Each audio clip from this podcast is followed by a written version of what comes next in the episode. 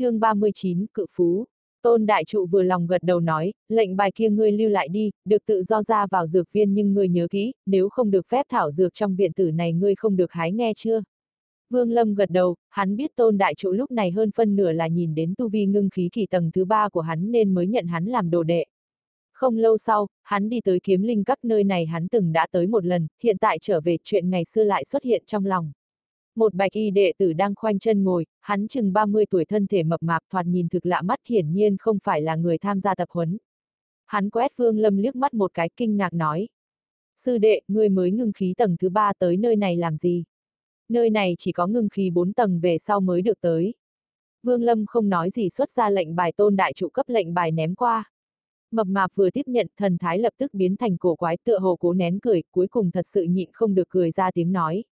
Nguyên lai là truyền thừa nhất mạch của tôn sư thúc việc này thật ra ta quên tôn sư thúc có một thói quen mỗi lần cùng môn phái khác trao đổi, đều phải dùng phi kiếm đặt lên mặt trước của cửa hàng. Vương Lâm cảm thấy xấu hổ, nhất là nghĩ đến vừa rồi tôn đại trụ nét mặt nghiêm túc lại cười rộ lên. Mập mạp sau đó vung tay lên cưỡng chế ý cười nói.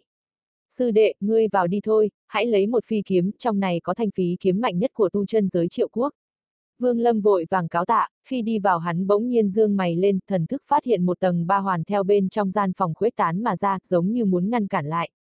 Bàn tử thấy vậy, biết mình quên gỡ bỏ đi cấm chế của kiếm linh các đang muốn nói cho Vương Lâm nhưng không kịp nói ra trong cổ họng dường như có gì chẹn lại, nửa ngày mà không nặn ra được một chữ ánh mắt trơn tròn đầy vẻ khó tin. Vương Lâm nhận thấy cấm chế này, không khỏi nhớ tới năm đó bị sỉ nhục hừ nhẹ một tiếng xài bước đi thẳng về phía trước. Thước thước thước thước một thước, mặc cho lực cản kia tăng lên nhưng vẫn không thể ngăn lại cước bộ Vương Lâm, Vương Lâm với bộ dạng thoải mái đến cực điểm mà đi vào. Sau khi vào phòng, thần thức hắn đảo qua, linh quang chớp động, trong gian phòng đó thực cổ quái, thần thức ở trong này dường như mất đi tác dụng, bị hạn chế ở trong vòng ba thước. Bàn tử vẻ mặt hiện vẻ khiếp sợ, hắn chuyên môn phụ trách đệ tử kiếm linh các biết rõ uy lực cấm chế nơi đây chuyên môn ngăn cách hết thảy thần thức hắn từng thấy mấy sư bá đều không thể mạnh mẽ tiến vào trong các nội môn đệ tử càng không cần phải nói. Chỉ có tinh anh đệ tử mới có thể vượt qua trận pháp, do đó kiếm khí phát ra trong kiếm linh các sẽ chọn lựa người xứng đáng với nó. Chẳng lẽ là trận pháp hỏng rồi? Bàn tử thật sự không cách nào hiểu được chuyện gì, nghĩ nửa ngày cho rằng nhất định là trận pháp hỏng rồi vì thế đi thẳng về phía trước mới đi vào năm thước một cỗ áp lực khổng lồ như trời sập đập vào mặt mà đến, thân thể bàn tử như một con thuyền nhỏ đang ở trong sóng lớn, bị văng đi thật xa, nương theo vài tiếng phốc phốc ngã thật mạnh trên mặt đất miệng hộc máu.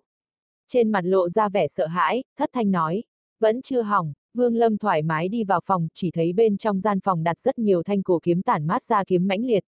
Vương Lâm ánh mắt đảo qua trên từng thanh phi kiếm cuối cùng thấy được triệu quốc tu chân giới đệ nhất phi kiếm, sau khi nhìn đến Vương Lâm có chút bất ngờ tối như phi kiếm căn bản không thể tính là một thanh phi kiếm toàn bộ chính là một môn bản hình phương. Dài một mét toàn thân kim quang lóe ra, đừng tưởng rằng kim quang này là tiên gia pháp thuật kim quang này thuần túy bởi vì trên thân kiếm bị độ một tầng hoàng kim. Cũng không phải hoàng kim này che giấu một bảo kiếm tuyệt thế, hoàng kim này thực tế chính là thật bình thường, không có bất kỳ chỗ nào thần kỳ. Tại chuôi kiếm, hai khỏa kim cương thật lớn được khảm lên, thậm chí ngay cả kiếm tuệ đều là dùng kim ti biên chế mà thành. Tóm lại thanh phi kiếm này làm cho người ta một cảm giác vô địch. Vương Lâm sờ sờ cầm, hắn thật là có chút xem trọng thanh phi kiếm, sau này nếu thiếu tiền, tùy tiện tìm một chỗ bán đều có thể bán được không ít tiền. Tại đây bày đặt một tấm bảng trên đó viết, kiếm này tên là cự phú, ngàn năm trước một vị sư tổ bỏ một số tiền lớn tạo ra, nghe nói oai lực quỷ thần khó dò, sư tổ cả đời cống hiến đối với môn phái, trước khi lâm trung di ngôn duy nhất chính là đem kiếm này gửi kiếm linh các đợi người hữu duyên. Kiếm giả nhớ lấy, không thể buôn bán nếu không trục xuất sư môn. Ngoặc kép, Vương Lâm không nín được nở nụ cười, một phát bắt được cự phú phi kiếm, đối với nó nói. Ta chọn ngươi, Vương mỗ chính là người nghèo, không biết khi nào sẽ. Thu thanh phi kiếm vào trong túi chữ vật trong túi chữ vật Vương Lâm đi ra kiếm linh các bàn tử khẩn trương nhìn hắn, thay đổi vẻ cười nhạo vừa rồi thưa dạ đưa tiến. Vương Lâm trong phòng thần thức bị ngăn cách vẫn chưa chú ý tới dị thường của bàn tử, lúc này cảm thấy kỳ quái, đối phương vì sao trước ngạo mạn về lại cung kích. Trở lại tôn đại trụ dược viên, thanh phi kiếm xuất ra, tôn đại trụ lập tức trợn mắt há mồm, thì thào tự nói nửa ngày, thâm ý sâu sắc nhìn vương lâm liếc mắt một cái nói. Năm đó ta nhìn thấy cự phú thật sự không có can đảm mang nó đi ra ngoài, tiểu tử ngươi có đảm lược hảo, ba ngày sau ngươi liền mang nó cho huyền đạo tông cùng với sư bá nhìn xem. Ba ngày sau, hàng nhạc phái tiếng chuông gõ vang chín lần, trưởng môn và tất cả sư thúc cùng với đệ tử đều đứng ở ngoài đại điện chỉ thấy trên bầu trời hiện lên một cái chấm đen, càng ngày càng gần, cuối cùng rõ ràng ra trong mắt mọi người là một con rết dài chừng trăm mét, con rết toàn thân tối đen, phi hành trong từng trận tiếng sấm nhanh chóng bay tới. Tất cả nội môn đệ tử hàng nhạc phái cũng đều thật hít một bụng lãnh khí, mắt lộ vẻ kinh hãi.